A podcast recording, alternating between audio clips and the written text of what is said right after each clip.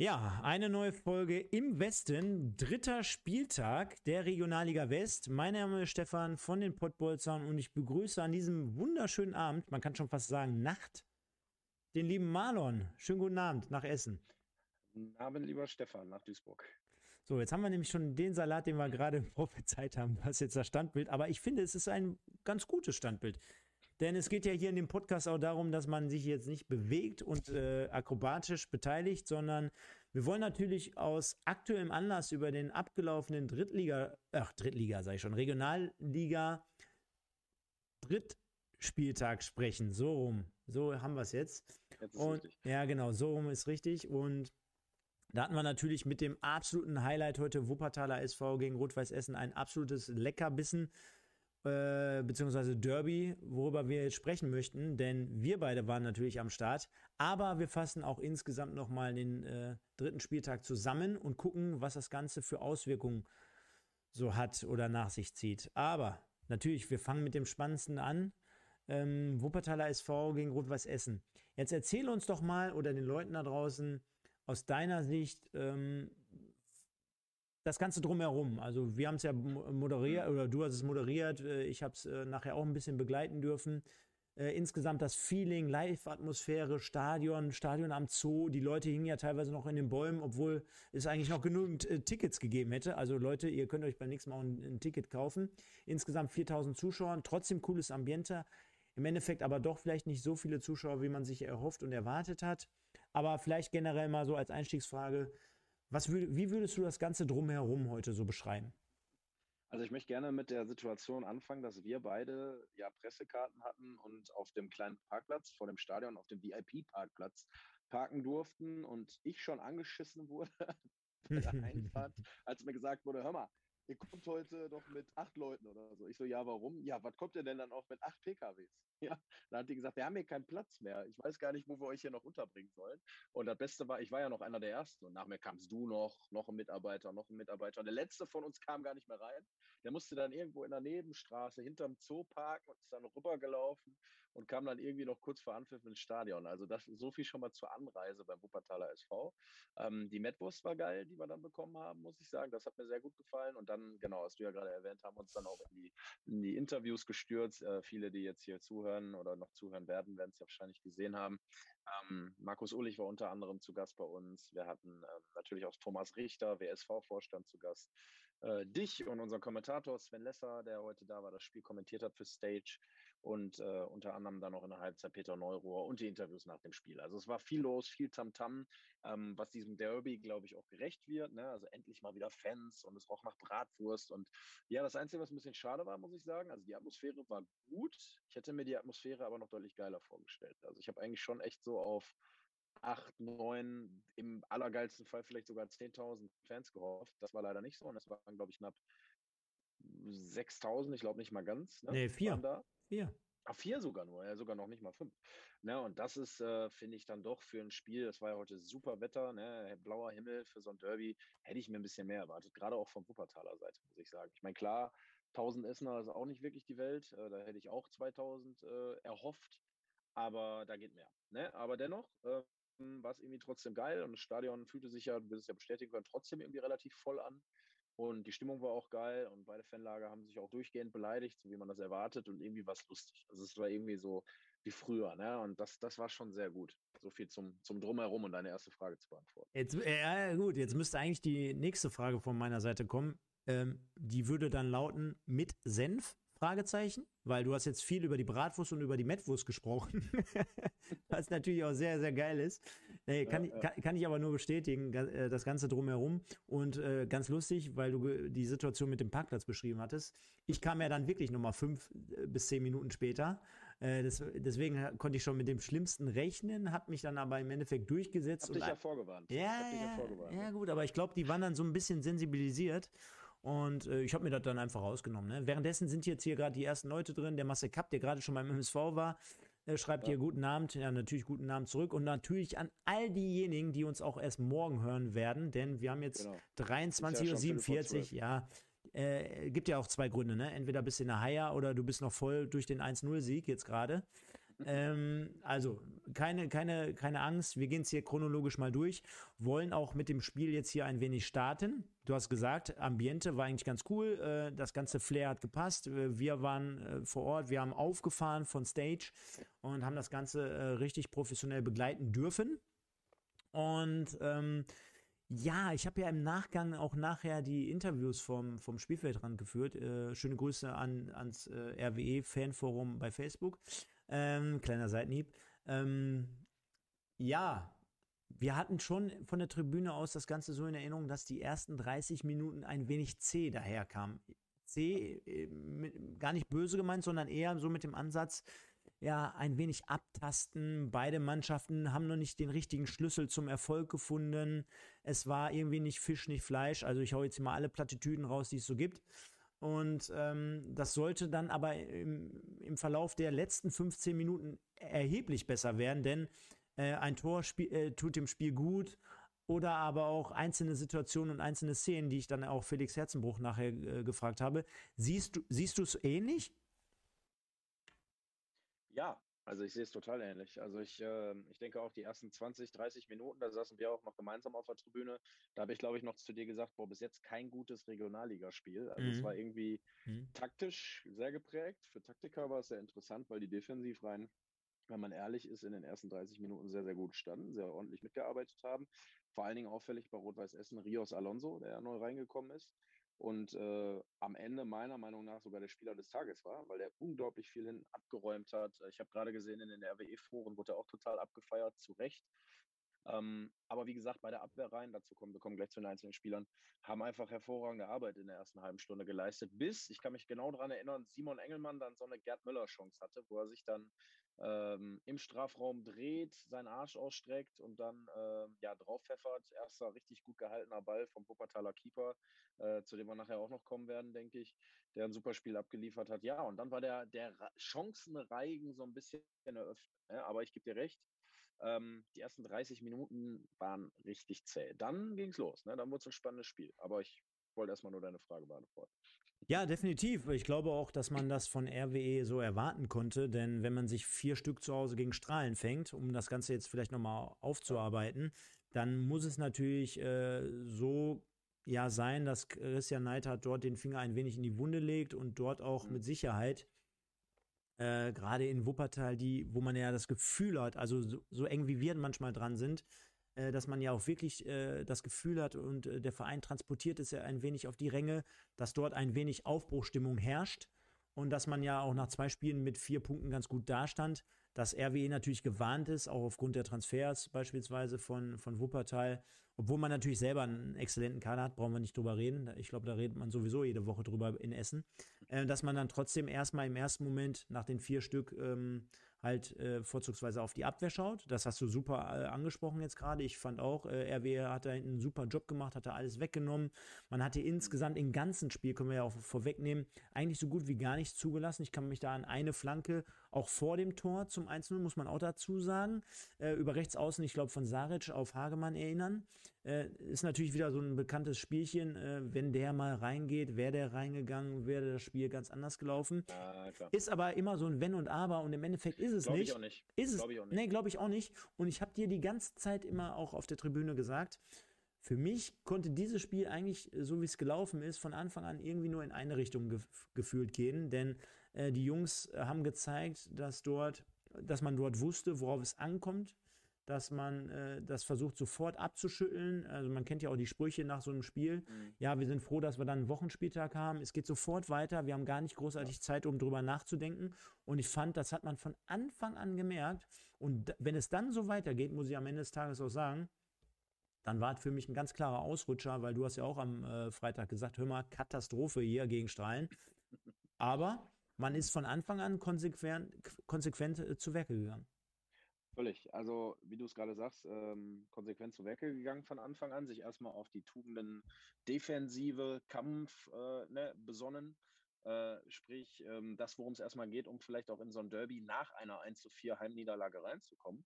Und dann hat man halt irgendwann angefangen, ich habe es gerade erwähnt, Engelmann mit der ersten Chance, offensiv auch was zu tun. Ne? Und dann hast du natürlich ein bisschen auch das Glück, nach einem Eckball von Wuppertal, super Balleroberung und dann geht es komplett über die linke Seite. Kefke hat den Ball, schießt Äh, Torhüter hält ihn nicht so, also lässt ihn prallen, muss ihn prallen lassen. Der Schuss von äh, Ogujan Kefke war hart, prallt aber genau in die Mitte und Sandro Plechati hat halt in Edelstürmer-Manier, ja, neuerdings ja unser neuer Torjäger bei RWE, äh, drauf, ähm, drauf gewartet, ja, und den Ball dann ins leere Tor geschoben. Aber muss man natürlich erstmal stehen. Ja, und dann 1-0 und Pause. Und wie gesagt, in der zweiten Halbzeit, wenn ich darauf schon mal kommen darf, äh, finde ich, haben wir eine ganz starke Essener Mannschaft gesehen, die ein sehr dominantes Spiel gemacht hat, einzig und allein. Das zweite, dritte, vierte, fünfte Tor fehlte, weil wenn wir ganz ehrlich sind, am Ende darf Wuppertal sich auch nicht beschweren, wenn sie mit 0 zu 4 oder 0 zu 5 vom Platz gehen, glaube ich. Nee, definitiv. Also wir können es ja jetzt ja auch mal, äh, ich weiß gar nicht, ob du den Stream jetzt gerade siehst. Ähm, währenddessen mache ich jetzt hier einfach mal den Spielbericht nochmal auf. Da gucken wir nämlich rein, angesprochene ähm, Abwehrleistungen vorhin von uns. Und wie soll es anders auch sein? Sandro Plechati, also der Rechtsverteidiger bei den Essenern, finde ich auch äh, super, super Spiel gemacht auf der rechten Seite. Allerdings natürlich noch mit Abstrichen, weil er ist jetzt gefährlich zu, oder er ist gefährlich. Ich, ich gucke hier gerade schon von, von unseren Usern, die jetzt gerade fleißig Kommentare reinschreiben. Nicht gefährlich, sondern natürlich auch mit, von einer Verletzung zurückgekommen in dieser Saison äh, wird natürlich seinen Weg gehen und muss auch ein wenig reinkommen. Trotzdem, 35. Minute war es dann letztendlich äh, von Sandro Plechati nach, nach einer Kontersituation, die wunderbar über die linke Offensivseite eingeleitet wurde auf Kevki. Und dann dachten ja alle schon im Vorfeld, mein Gott, Osan, Ojan, äh, warum legst du nicht rüber? Er suchte halt äh, also bekanntlich den Abschluss am 16er, trock, äh, zog trocken ab und äh, wir haben es ja so wahrgenommen, dass Patzler da ein bisschen unglücklich aussah. Äh, alle Beteiligten und alle Spieler sagten aber im Nachgang, hör mal, der Junge hat uns den Arsch gerettet, beziehungsweise ja. äh, dort, dieser Schuss, der war schon stramm, der ist eventuell noch mal vorher aufgesetzt, weiß ich jetzt gar nicht mehr ganz genau. Mhm. Und im Endeffekt äh, hat er noch sein Bestmögliches getan. Wir sahen es natürlich so, dass es natürlich trotzdem ein bisschen unglücklich ist, weil als Torwart den Ball in die Mitte natürlich abzuwehren, ist unglücklich, sage ich auch. Auf der anderen Seite gebe ich allen Beteiligten auch recht, die alle selbstkritisch gesagt hatten, hör mal, ja. Wir haben, wir waren vorne bei Essen am 16er und wir haben uns komplett auskontern lassen. Da liegt eigentlich der Fehler drin, dass wir nicht rechtzeitig äh, zurückgekommen sind, dass wir am Anfang den Ball verloren haben und dann zog sich die Fehlerkette ein wenig durch.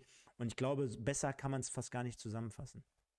Ja, sehe ich ganz genauso. Also nicht voll bei dir. Ich meine, der Junge hat in der zweiten Halbzeit äh, Sachen, Sachen rausgeholt, im 1 gegen 1 auch aus vier, fünf Metern teilweise Paraden. Ähm, die waren schon echt krass, muss man wirklich sagen. Es war ziemlich heftig.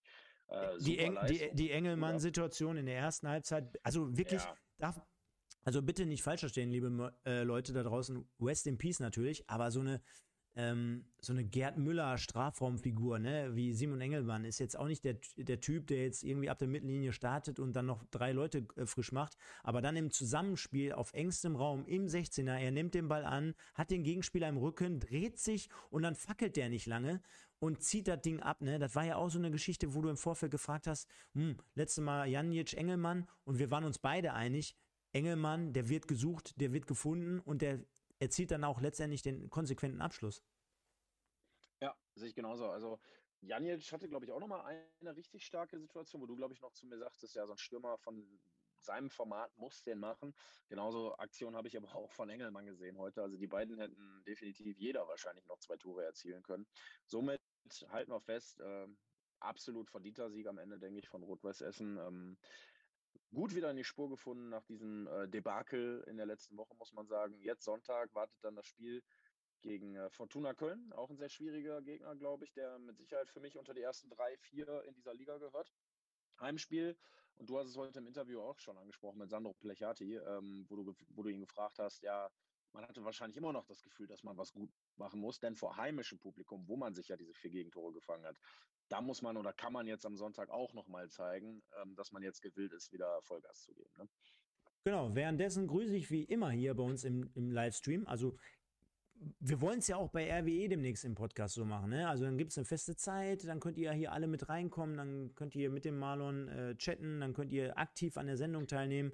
Ist ja ein, ein Ding, was wir hier so vorhaben. Äh, können wir ja kurz einen Ausblick äh, dazu geben. Oder?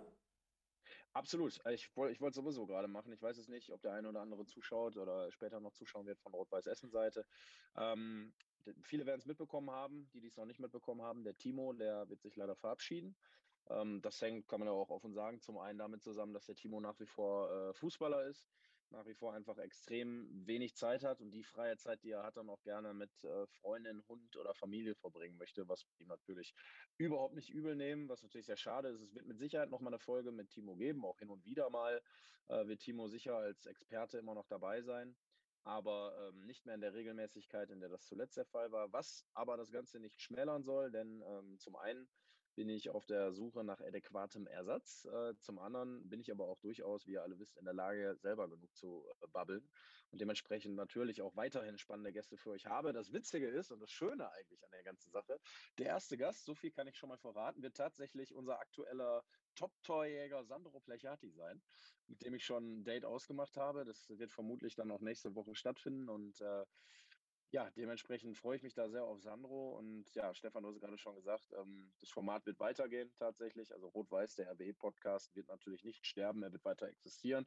Wir waren in der Sommerpause, aber wir kommen wieder zurück, vor allen Dingen mit vielen schönen technischen Updates. Ne? Ähm, viele kennen es ja hier aus dem MSV-Podcast.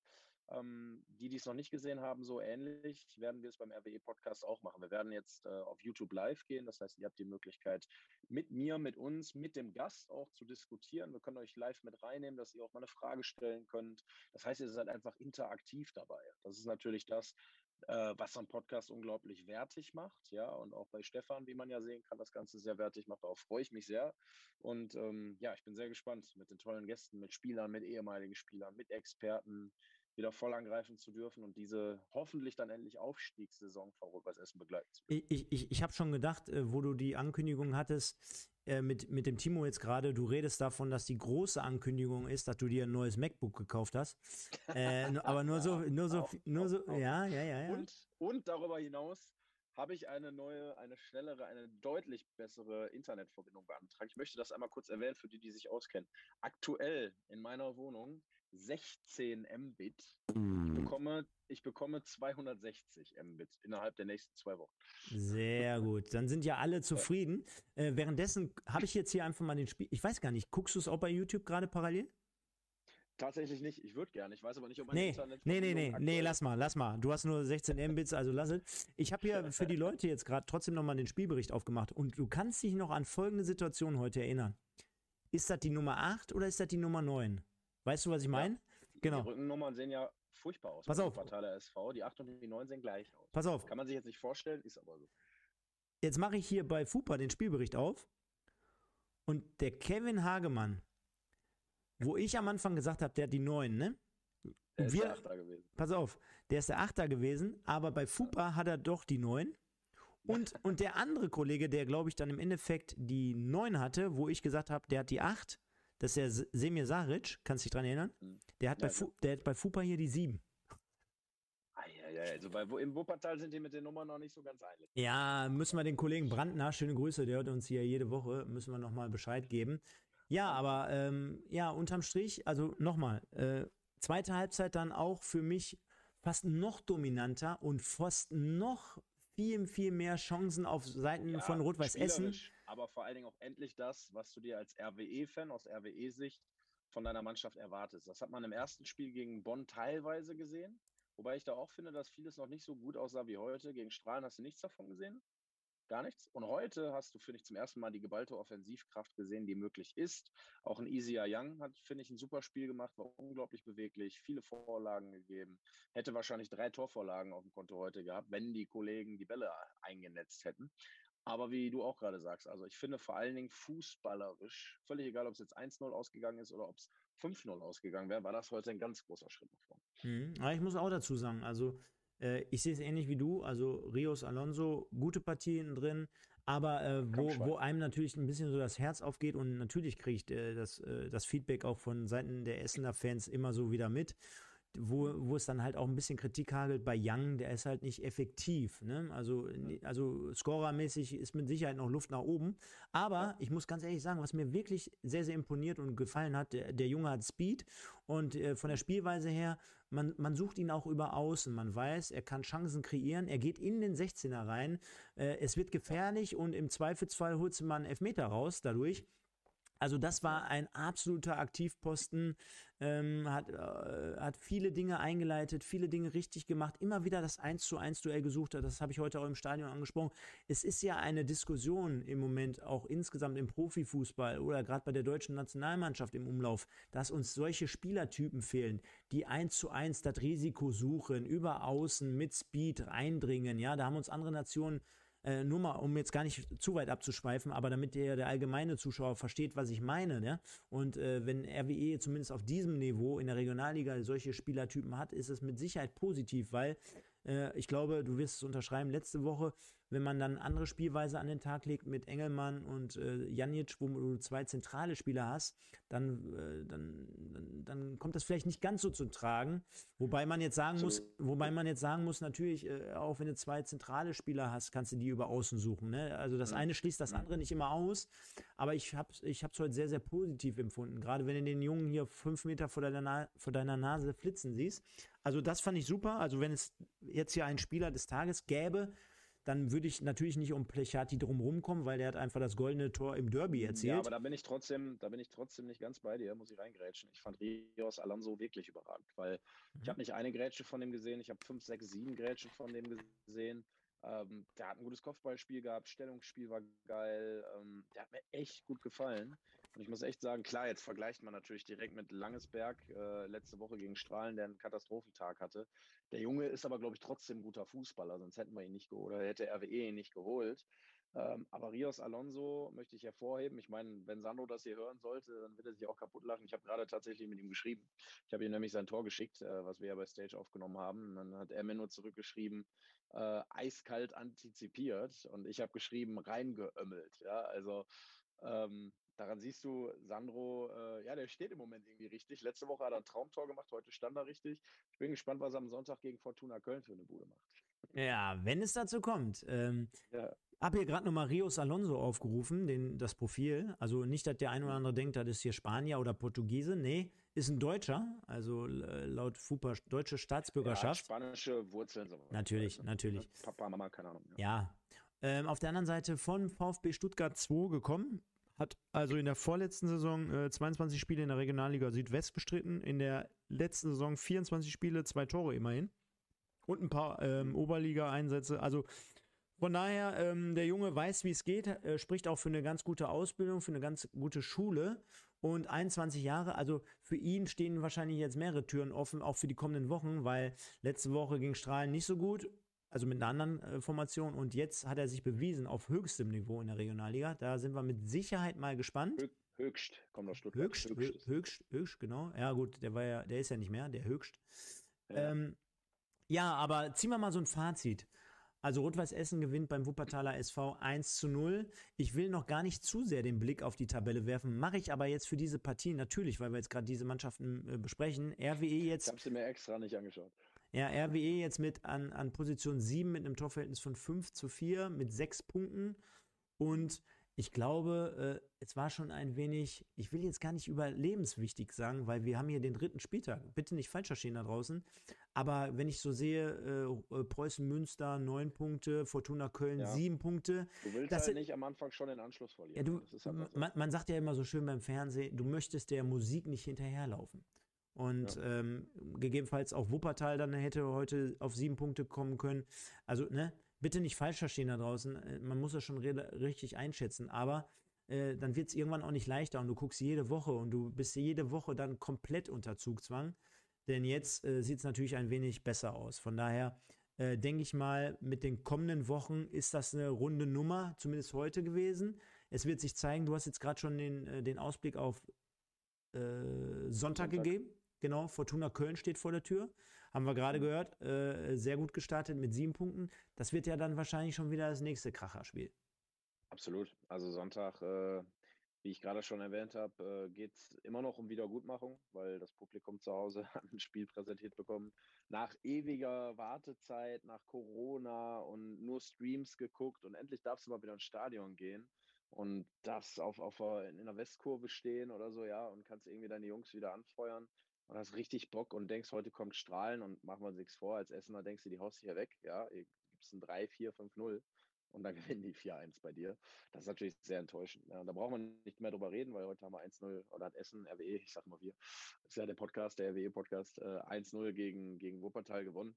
Und dementsprechend, ähm, ja, ist jetzt alles heiß auf Sonntag, will die wieder gut machen. Spieler wollen die auch. Sandro hat es ja gerade im Interview bei dir auch gesagt für Stage, ähm, dass Sonntag nochmal ganz wichtig wird, um auch bei den Fans wieder Gutmachung zu betreiben. Und ich lege mich einfach mal fest, Sonntag wird nochmal ein ganz anderes Spiel als heute, aber Sonntag wird auch nochmal ein ganz anderes Spiel als gegen Strahlen. Und ich bin guter Dinge, dass RWE jetzt aus heute viel positive Energie zieht. Jetzt, jetzt, jetzt wird der eine oder andere schon abschalten und sagen, also geistig, nicht hier im Stream hoffentlich, äh, oder auch im Nachgang morgen, jetzt wird der eine oder andere sagen, was erzählen die beiden da eigentlich? Denn Fortuna Köln, um jetzt mal den Schwenker zu den anderen Partien, denn wir sind ja hier auch ein äh, unabhängiges Format, zumindest in Anführungsstrichen bei dir, weiß ja jeder, dass du eine Sympathie hegst und pflegst äh, zu RWE. Ähm, trotzdem versuchen wir den Schwenker zu finden und zwar Fortuna Köln gegen Rot-Weiß Aalen 1-1. Jetzt wird sich ja jeder denken, boah, ihr redet gerade Fortuna Köln stark und die spielen gegen Aalen in Anführungsstrichen nur 1-1. Jetzt ja, muss aber ich aber auch schon 0-0 gegen Wuppertal. Gespielt. Genau auf diesen Punkt wollte ich hinaus. Zu Hause gegen Wuppertal 0-0.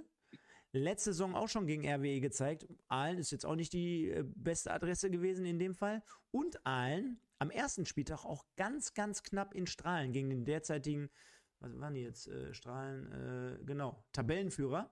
Äh, auch ganz knapp unterlegen, damals noch mit einem Freistoß von Kevin Wolze. Schöne Grüße an ihn hier nach einem Kreuzbandriss. Ähm, also ähm, ganz eklige Partie dann in dem Fall, auch für Fortuna Köln. Jetzt gucken wir mal. Ja gut, 1-0 in Führung gegangen, Marquet in der 9. Minute und dann 18. Minute Jan Holdak, glaube ich, zum 1 zu 1. Mhm. Ähm, trotzdem, gehen wir mal auf die Ausstellung von Fortuna Köln. Da kennt man ja schon den einen oder anderen. Und wenn wir jetzt mal reinschauen, jetzt wird es interessant.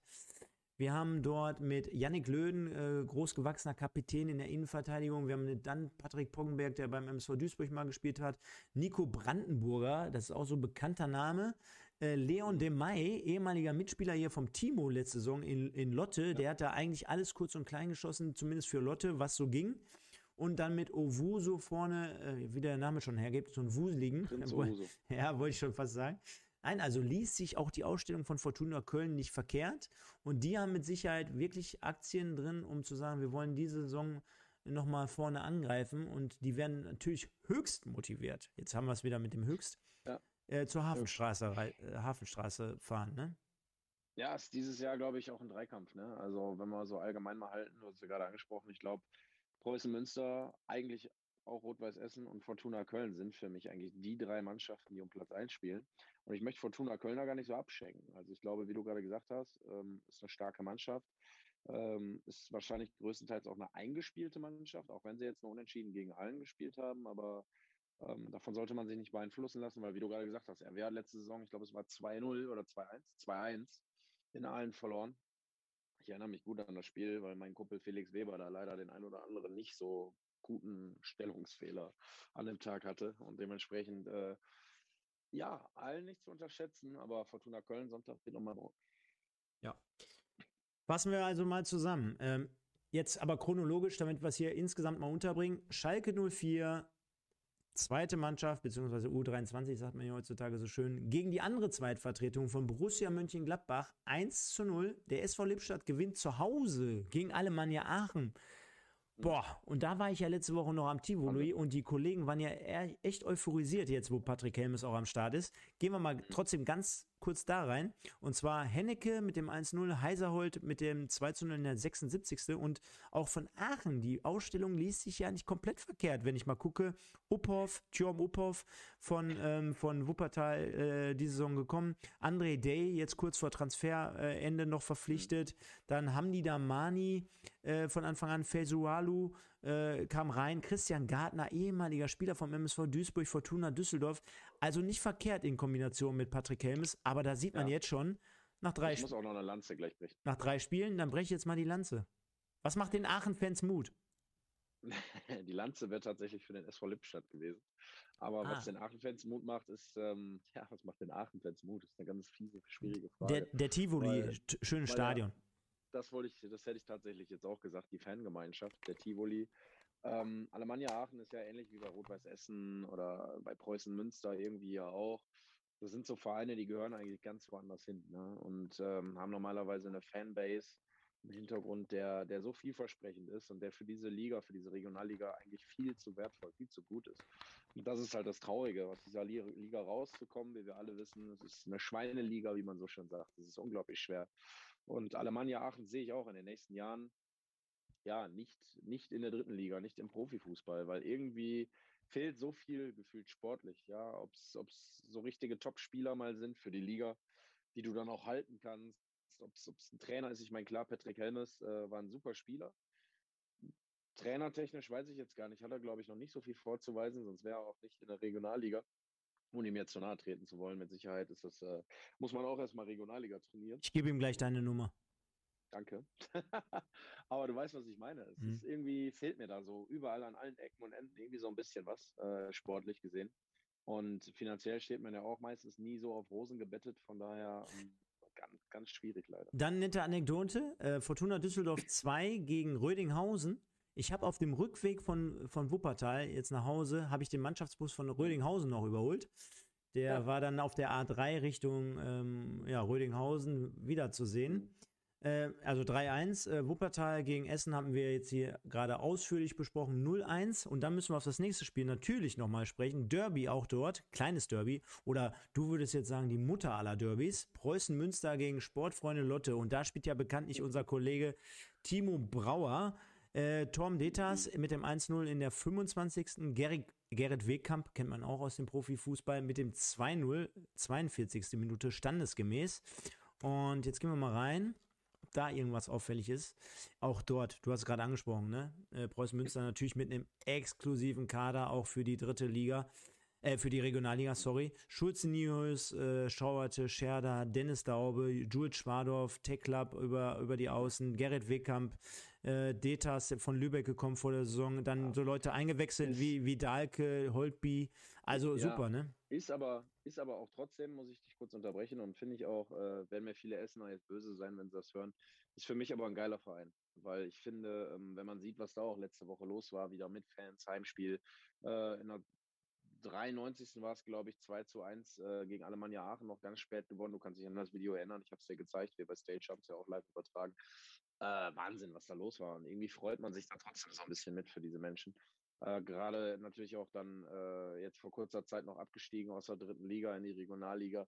Ähm, ja, es ist, auch einer, ich habe es gerade schon erwähnt, einer dieser Vereine, die ich einfach sehr mag, weil es einfach Traditionsverein ist und die für mich normalerweise in dieser Liga nicht zu suchen haben. Du hast mich übrigens unterbrochen gerade, Stefan. Ich wollte noch eine Lanze brechen. Und zwar noch eine. Alten, für meinen alten Freund Momo El Bosatti, der nämlich äh, jetzt beim SV Lippstadt spielt. Vorher war er ganz kurz bei Rot-Weiß Aalen und davor die ganze Jugend von Borussia Dortmund durchlaufen, äh, inklusive der U23, wo er mit meinem Freund Hendrik Bonnmann gespielt hat. Daher kenne ich Momo, feiner Typ und ähm, dem gönne ich das Allerbeste. Dementsprechend freue ich mich sehr für den SV Lippstadt. Sehr gut, dann kann, können wir ihn ja mit Sicherheit mal hier in die Sendung im Westen einladen, Na bei, klar. dem, bei den Pottbolzern. Da kann er uns ja mal ein bisschen was über den SV Lippstadt erklären. Und wir haben natürlich auch deine Geschichten wieder mit reingebracht. Also Henrik Bonnmann war mit drin, äh, Felix Weber ist hier mit drin. Also wir haben sie wieder alle zusammen, inklusive Sven Köhler fehlt noch. Sven Köhler, Timo Brauer. Denn ich habe jetzt gerade hier offen liegen die Aufstellung von Lotte. Also Timo natürlich gespielt, heute 90 Minuten durch. Äh, trotzdem, lieber Timo, wenn du das hörst, Ihr könntet euch mal mit allen Spielern bei FUPA mit einem Profilbild hinterlegen. Das wäre wünschenswert und traumhaft. Timo nicht machen. Ich habe eins von Timo, das ich FUPA schicke. Ja, Timo, Timo hat eins. In RWE-Kostüm noch. Und äh, die anderen, aber hier Dom, Herr Domröse und Herr Dume und Herr Richter und Herr Terzi, bitte mal ein Profilbild anschaffen, dann ist es ein bisschen professioneller. Nein, Quatsch. Nicht professioneller, aber, schön, aber schöner. Genau, also Preußen Münster 2-0 gegen Lotte. Dann haben wir hier meine Freunde um die Ecke, also kann ich immer wieder nur sagen, wohnen hier ein paar Kilometer vom Stadion entfernt. Homberg gegen Wigberg Big. So ein Spiel auf Augenhöhe. Also da wus wusste man vorher schon, das wird jetzt am dritten Spieltag sensationell schon der erste Abstiegsknaller, weil beide Wie natürlich. Ist ausgegangen? Ich weiß noch nichts. Habe ich ja gerade gesagt, 1-1. 1-1. Ja, da, da, interessiert mich jetzt einfach auch mal. Ja, Pascale Talarski, auch gut ausgebildeter Spieler vom MSV Duisburg damals, 1-0. Und Herr Fair, ich weiß gar nicht, wie er mit Vornamen heißt, 1-1 erzielt. Ja, was soll ich dazu sagen? Ne? Also man leidet so ein wenig mit als Duisburger hier mit dem VfB Homberg, die ja eigentlich schon die dritte Saison jetzt in Folge in der Regionalliga spielen, aufgrund von Corona. Das ich, ich war mal, Steff, Stefan, ja? ich war mal Ich war mal, wo wir gerade beim Gegner sind, ich war mal einmal in meinem Leben tatsächlich beim FC Wegberg Beek, das ist ja irgendwo hinter Oh. Mönchengladbach. Ich wurde von Reviersport damals dahin geschickt. Da hat äh, RWE tatsächlich da gespielt. Und ähm, ich glaube, das Spiel ging sogar 1-1 oder 2-2 aus oder so. Und Beek führte auch. Und die hatten so ein ganz, ganz, ich will es nicht sagen, aber so ein ganz bescheuertes Stadionlied. Und da saß so eine Oma neben mir in diesem Stadion. Das fand ich aber sensationell. Ich habe, glaube ich, ein Video noch davon. Ich habe das letzte irgendwo auf meinem Handy gefunden. Das werde ich mal posten bei Podpolster. Das ist ziemlich geil. Und dann sitzt die Oma da. Habe ich noch ein Standbild eigentlich? Ja, ne? Ja, ja, hast du noch. Ah, schade, dann bringt es euch jetzt nichts, wenn Nein, ich nein. mich jetzt bewege. Aber die Oma saß dann da und hat dann gesungen. Weg, Berg, Weg. Da, da, da, Weg, Berg, Weg. und ich saß da und habe mir diese Frau fasziniert eine Minute lang angeguckt, habe sie heimlich gefilmt. Es tut mir total leid, ich weiß, man darf das eigentlich nicht, aber ich musste es tun, weil es so bescheuert lustig war. Das heißt, wenn ihr schon mal da gewesen seid, ihr wisst genau, was ich meine, aber die Wurst war geil. Du hast dir ja die Datenschutzerklärung im Vorfeld eingeholt, von daher ist alles in Hab ich Ordnung. unterschreiben lassen. Ja, genau. Also, äh, dann haben wir noch KF, also Fortuna Köln gegen Aalen hatten wir auch gesagt 1-1. KFC Uerdingen, die alles andere als leichte Situationen jetzt gerade wiederfinden, haben in Felbert heute anscheinend ein ganz gutes Spiel gemacht, denn sie haben nur in Anführungsstrichen 2 zu 3 gegen Wiedenbrück verloren. Niederlage ist trotzdem gleich Niederlage, gehen wir aber trotzdem da auch mal in den Spielbericht rein, denn sie sind sogar in Führung gegangen, 1-0 durch Fesenmeier.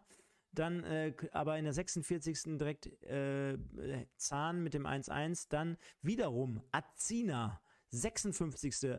2 zu 1 für Uerdingen, nur um dann durch Kaptan in der 61. Minute das 2 zu 2 zu nehmen. Und jetzt halte ich fest, schnall dich an, Marlon. 91. Minute hat diese junge Truppe, die innerhalb von kürzester Zeit zusammengestellt wurde, noch das 2 zu 3 kassiert. Also ich finde jetzt mal ganz ehrlich, ich bin jetzt kein KFC Uerdingen-Fan oder Freund, was jetzt nichts Negatives und nichts Positives heißen soll. Aber aufgrund der Kürze der Zeit, auch für den Verein, auch für die Fans, die im Moment echt ja eigentlich auch durch für, für solche Situationen mit den ganzen Mäzen und mit den ganzen Investoren ja eigentlich gar nichts dafür können. Die sind ja eigentlich das schwächste Glied in der Kette. Da muss ich ganz ehrlich sagen, da tut es mir jetzt mal wirklich leid. Ja, also wie du auch gesagt hast, irgendwie, irgendwie kann es einem nur leid tun für die Fans, für die Alteingesessenen, ja.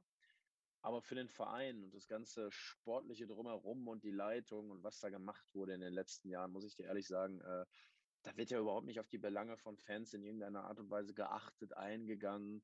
Dann hatten wir ähm, Ponomarev da jahrelang rumlaufen, der da in die Kabine gegangen ist und da die Leute auf Russisch beleidigt hat. Und äh, da muss ich ehrlich sagen, ich kann mich mit vielen Vereinen identifizieren, aber garantiert nicht mit dem KfC Uerdingen.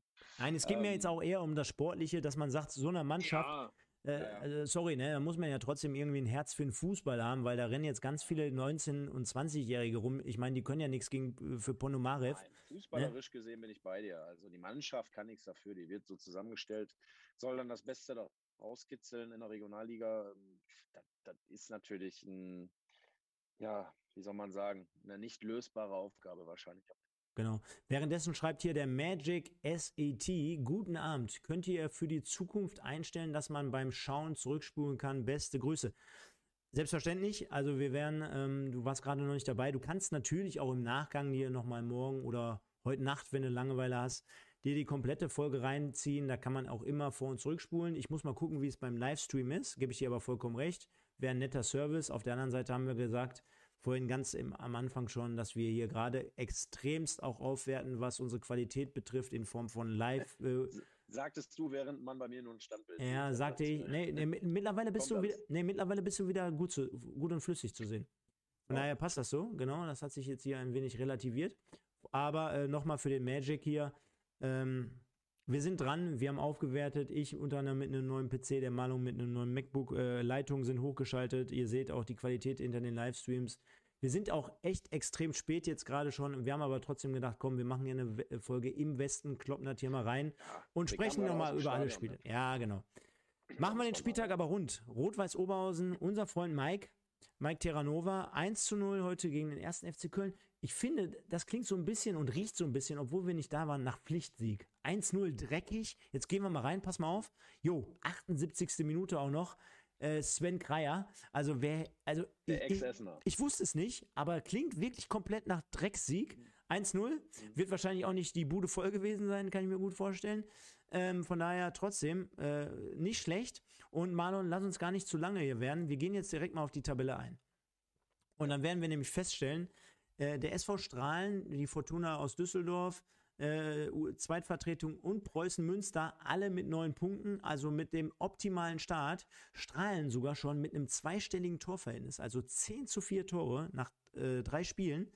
Äh, gefolgt von der Fortuna aus Köln mit sieben Punkten. Rot-Weiß Oberhausen haben wir gerade gehört mit fünf Punkten, äh, mit sechs Punkten auf Platz fünf. Äh, 1. FC Köln, zweite Mannschaft mit sechs. Rot-Weiß Essen mit sechs. SC Wiedenbrück, Sang, äh, also hört, hört, äh, Wiedenbrück, Lippstadt, beide mit sechs, also ganz gut.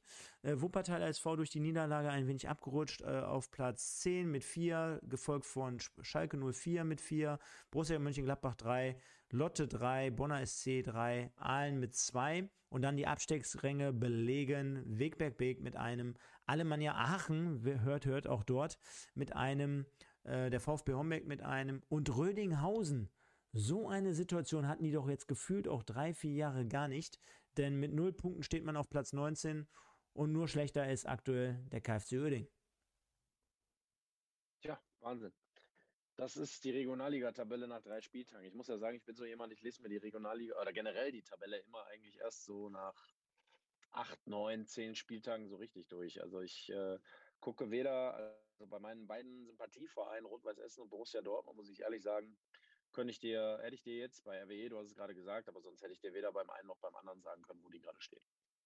Ja, ja, also ich denke mal, es gibt einfach vielleicht eine leichte und Tendenz äh, dafür, was, was vielleicht, also generell denke ich mal, Fortuna Düsseldorf muss man schon äh, stark einschätzen.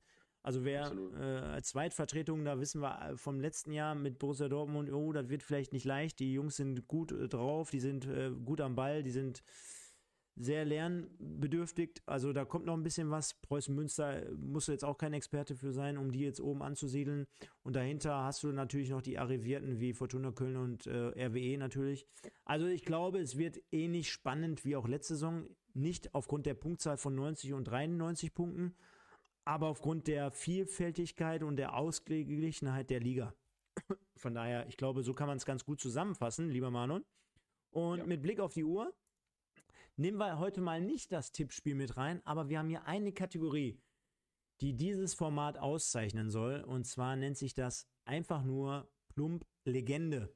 Und dort ist es so, dass ich jeden äh, oder jeden äh, Mittalker immer frage, nenn mir doch mal einen Verein oder ich nenne den Verein und du oder ich ziehe dann dahinter einen Spieler, den du aus der Vergangenheit mit diesem Verein in Verbindung bringst. Zum Beispiel, in der ersten Sendung sagte der Paul Voss äh, Alemannia Aachen und ich kam, weiß ich nicht, wie aus der Pistole geschossen auf Erik Meyer. Letz, letz, ich hätte jemand anderen im Kopf gehabt. Letz, letzte, Saison, äh, letzte Woche war es so, dann hatte ich den Benny Wegs hier vom SV Strahlen, der sagte dann auf einmal ähm, Preußen Münster und da es ja unser Format ist, habe ich gesagt, jo, da fällt mir jetzt gerade in dem ersten Moment kein Spieler aktiv ein, obwohl auch dort Leute wie Ansgar Brinkmann, glaube ich, dort gespielt haben. Äh, nee, mir fiel Pavel Dotschew als Trainer ein, äh, obwohl er gar nicht so lange da war. Aber das war halt das, was mir als erstes eingefallen ist. Und so machen wir es auch heute. Deswegen, ähm, es macht natürlich jetzt nicht so viel Fun, wenn wir sagen SC Wiedenbrück, weil gar nicht böse gemeint, äh, wüsste jetzt keinen, der da irgendwie mal in, äh, als Legende auftreten würde. Deswegen sage ich jetzt einfach mal, Marlon, ich ziehe heute mal den Verein mit Bedacht und du versuchst heute mal einen rauszukloppen in Form von Spielern und da kann es natürlich auch sein, dass dieser Verein vielleicht irgendwann mal in der zweiten Liga gespielt hat, aber der Spieler, der für diesen Verein steht. Verstanden? Mhm. Dann gucke ich mal, dann wähle ich jetzt hier mal und ganz ehrlich, Marlon, wir machen das Thema hier rund. Ich weiß auch, es ähm, polarisiert ein wenig mit Sicherheit das Thema, denn ich sage ganz einfach KFC Uerding. Habe ich gerade schon witzigerweise, als wir darüber gesprochen haben, ich wollte es auch fast sagen, ich habe es nicht gesagt, fällt mir direkt ein Spieler ein, weil der A aus meiner Heimatstadt kommt, B aus meinem Stadtteil kommt, C ah. seine Eltern hier im Stadtteil noch wohnen ja, ja. und mit mir an Weihnachten immer zusammen, inklusive mit ihm zusammen hier in die Kirche gehen. Warte, warte, also warte, ja, warte, warte, warte. Ist jetzt aber keiner vom DFB. könnte durchaus so sein. Ja, ist jetzt kein Ratespiel, also ist kein Ratespiel. Ich will mit dir über diese Person sprechen. Vielleicht muss ich noch ja. dazu sagen. Ist halt Oliver Bierhoff? Ich, ich, ja, es ist natürlich Oliver Bierhoff. Ja. Essener Junge, natürlich. Hat bei ESG 9906 gespielt und beim ETB Schwarz-Weiß direkt hier bei mir ums Eck. Und ähm, Oliver Bierhoff, damals war es ja noch Bayer Uerding. Ne? Mhm. Und ähm, ja, das ist sofort der Erste, der mir einfällt. Jetzt kriegen die Leute gerade einen Schock. Jetzt sehen die noch die Maske von mir hier mit äh, MSV Duisburg. Keine Angst, liebe Leute. Hier habe ich einen Oliver Bierhoff. Da machen wir nämlich mal Wikipedia-Eintrag auf. Also ist ja auch jemand, der gerade im Moment sehr, sehr stark im Fokus steht nach den letzten Turnieren. Da kann man ja, ja, so geteilter Meinung sein, denn zu seiner aktiven Zeit, du hast es angesprochen, natürlich jemand, der gerade, äh, ich glaube, seine beste Vereinszeit bei, also schießt mir jetzt gerade so durch den Kopf, beim AC Milan hatte. Ja, und Udinese Calcio natürlich. Ja, ja, natürlich. Ja, kann ich mich auch daran erinnern, aber Oliver Bierhoff habe ich sofort mit Bayer Oerding äh, in, in, Verbindung gebracht. Und das ist so witzig. Ich habe mir immer vorgestellt, mein Gott, der arme Kerl ist jeden Tag nach Krefeld gefahren von Essen zum Training und wieder zurück zu seinen Eltern, wobei das geht eigentlich von der Entfernung her. Aber äh, Olli Bierhoff ist, äh, ist in Essen eine Legende und ist, äh, finde ich, auch trotzdem für Deutschland eine Legende nach 1996. Das erste Golden Goal, ja, und äh, das, das vergisst keiner, selbst wenn wir beide dann noch sehr jung waren. Ach. Aber du wirst dich wahrscheinlich auch noch daran erinnern können. Aber guck mal, es ist genau bei Wikipedia das, was, was du vorhin gesagt hast. Ich lese mal vor. Bierhoffs erster Jugendverein war die Essener SG 9906. Später spielte er unter anderem zusammen, und wer hätte das gedacht, mit Jens Lehmann, Lehmann, mit dem er bis heute eine Freundschaft unterhält, bei Schwarz-Weiß Essen in der Jugendabteilung. 1985, und jetzt geht's los, wechselt er, wechselte er in die erfolgreiche A-Jugend von Bayer Uerdingen, heute KfC Uerdingen 05, wo er ab 1986 als Profi in der ersten Bundesliga spielte. Nach sportlich durchwachsenen Jahren beim HSV und bei Borussia Mönchengladbach wechselte Bierhoff 1990 nach Österreich zum SV Austria Salzburg, wo er in der Saison 90, 91 23 Tore erzielte. Nach einer Saison in Salzburg wurde Bierhoff von Inter Mailand gekauft und direkt in die italienische Serie B zu Ascoli Calcio verliehen.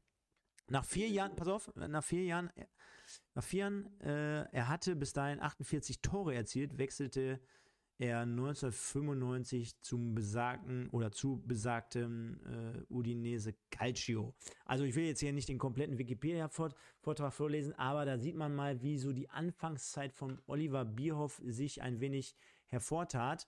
Äh, insgesamt äh, festgehalten muss man auch dazu sagen, Geburtsort, aber Karlsruhe steht hier zumindest bei Wikipedia. Ja. Äh, und dann, dann haben wir insgesamt 70 Partien für die Nationalmannschaft mit insgesamt auch 37 Toren. Also auch gar nicht so schlecht. Ne? Also wenn du mal überlegst, äh, am Anfang der Nationalmannschaftskarriere immer nur dieser Joker und nachher dann aber wirklich auch zum äh, Stammspieler entwickelt.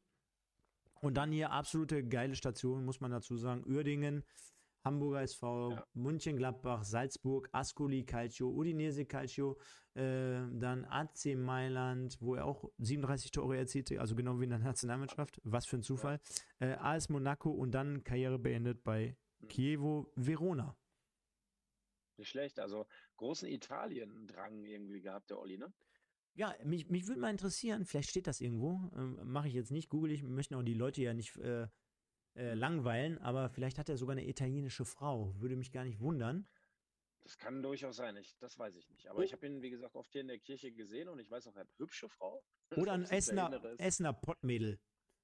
Essener Pottmädel, das kann auch sein. Wenn er hier früher kannte und als Freundin hatte, das weiß ich nicht. Aber seine Eltern wohnen immer noch da, wo sie immer gewohnt haben.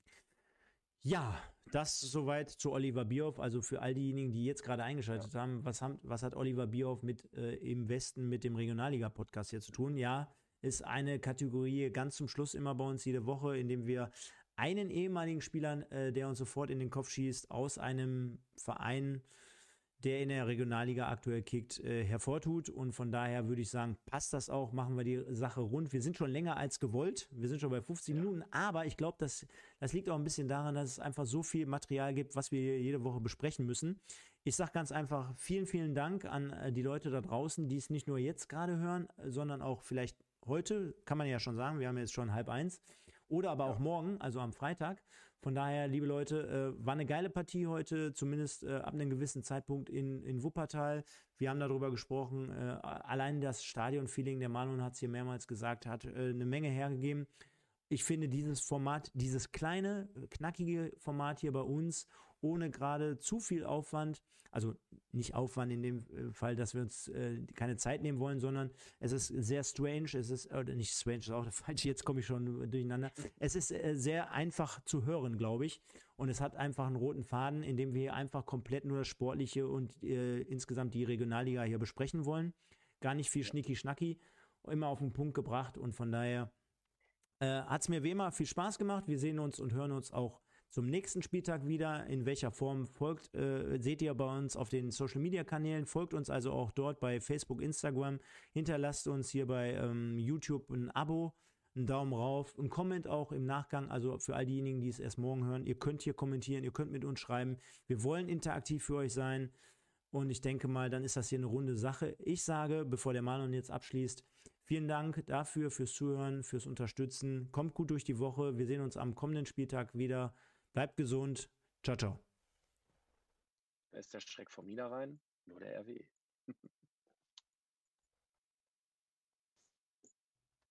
Das war's. Toll. Sekunde, Sekunde, Sekunde. Wir sind immer noch drauf, weil ich wusste nicht. Das ist jetzt nur der Schreck vom Niederrhein, dass das schon alles ist. Mann, jetzt haben wir hier fast die Panne. Nee, guck mal, der Pascal aus Essen, der hat hier ganz zum Schluss noch zugehört. Pascal, für dich machen wir eine doppelte Verabschiedung. Ciao, ciao, komm gut nach Hause. Tschüss, Pascal.